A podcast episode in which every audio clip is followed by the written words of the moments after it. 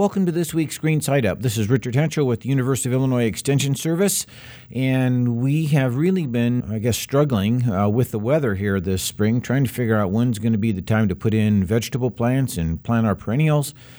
And we always kind of focus on a lot about the the vegetable world because we hear about that 50-50 chance of a frost or that last frost free or that last freeze date that we seem to want to adhere to every year. And this has been a year that it's been kind of a moving target. There have been uh, plenty of nights in the past weeks where it's uh, gotten way colder than it's supposed to have been. And if you had been, just been planting by the calendar and the books and things, uh, you may have found yourself with a few frosty transplants in the vegetable garden or some wilted down perennials out in the bed.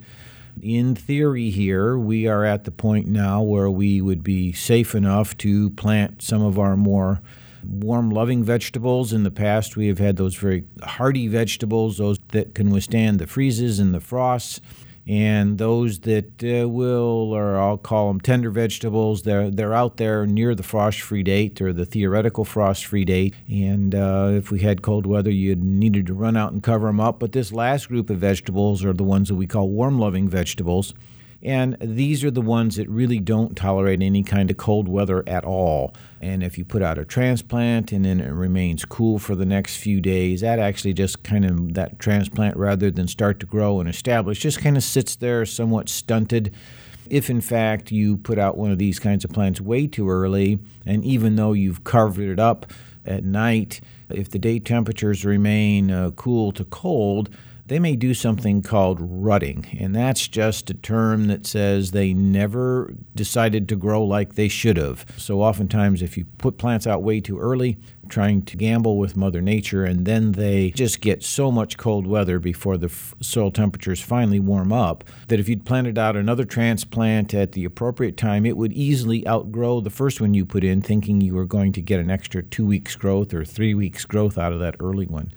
So though that is one of the challenges gardeners have every year as they begin to plant the vegetable garden, but right now what we're talking about things from seed could be many of the beans, the lima beans, the snap beans, if you like okra, that's one that could go in now either as a seed or as a transplant. Other plants that we typically put in the ground as a transplant, this is the time now that your peppers ought to go in. Oddly, but gardeners often think about planting peppers and tomatoes at the same time. Peppers have a more tolerance towards cold by a couple weeks than do our peppers. So if you want to put the peppers out and the tomatoes out at the same time, you're you're cheating on one or the, you're you're not getting the maximum you could out of each one by either planting the tomatoes a couple weeks too late to satisfy the pepper requirement or vice versa. The pepper plant would sit there and be chilled in the soil and may not come along as you'd like it. So now is the time to be putting things like the pepper plants out. Sweet potatoes, the slips, usually uh, these go in the ground as uh, transplant. Uh, sweet potatoes very much like warm weather and warm soils. So, that in comparison to the typical, say, Irish potato that went in weeks ago, enjoys the cool temperatures as a seed piece in the soil and is now emerged and out and above ground. Uh, so, the sweet potatoes, uh, slips, are something that go in the ground just about now. The one big area that I wanted to talk about is that of the vine crops. Vine crops, by the nature of where they originate from and around the world in different places, are absolutely warm loving. They do their best in warm soils. They'll pop out of the ground quickly, germinate, and come out quickly if we have good, warm, moist soils for them. The other part about vine crops that sometimes is confusing is the male flowers and the female flowers are going to come out at different times. The first flowers to show up, and usually near the base of the plant or in the crown of the plant, are the male flowers.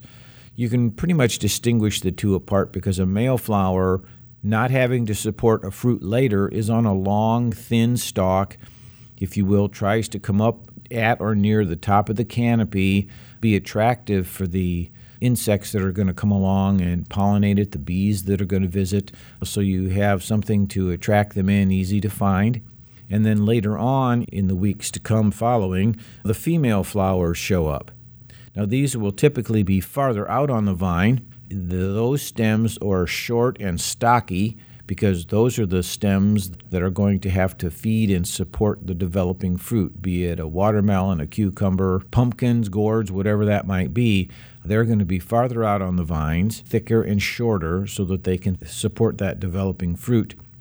So that's an important feature or something to recognize if you've not grown vine crops or are wondering what's going on. You get all these flowers, but seemingly no fruits happening. Well, those are the male flowers. Mother Nature's figured it out puts the male flowers on first. All that pollen is available the instant a female flower shows up farther down on the vine. So there's kind of no waiting. The bees visit the male flower, the pollen is transferred to the female flower, and bingo, we've got a fruit down there on the vine for us. Some folks that don't have a lot of space should consider what's called the bush type vine crops. These just don't get the runners nearly to the extent that the other vine crops do. Uh, uh, zucchini is one that comes to mind. So, those are some choices that you have as you get out there and buy transplants and put them in the garden bed for, for your family. Some of these vine crops take up quite a bit of uh, real estate. If you're thinking you've got a 10 by 10 plot and you're going to only grow one pumpkin, well, that one pumpkin plant will overrun the 10 by 10 spot and make its way out into the shrub beds and into the lawn and go quite some distance. So pick and choose accordingly when it comes to the vine crops you're going to grow. So now's the time to get out there. All those warm loving vegetables, either as transplants or at seed, from seed, need to get out and be put out in the garden. Well, this has been Richard Hentschel with this week's Green Side Up. It's always a pleasure, and I'll be back again with everybody next week.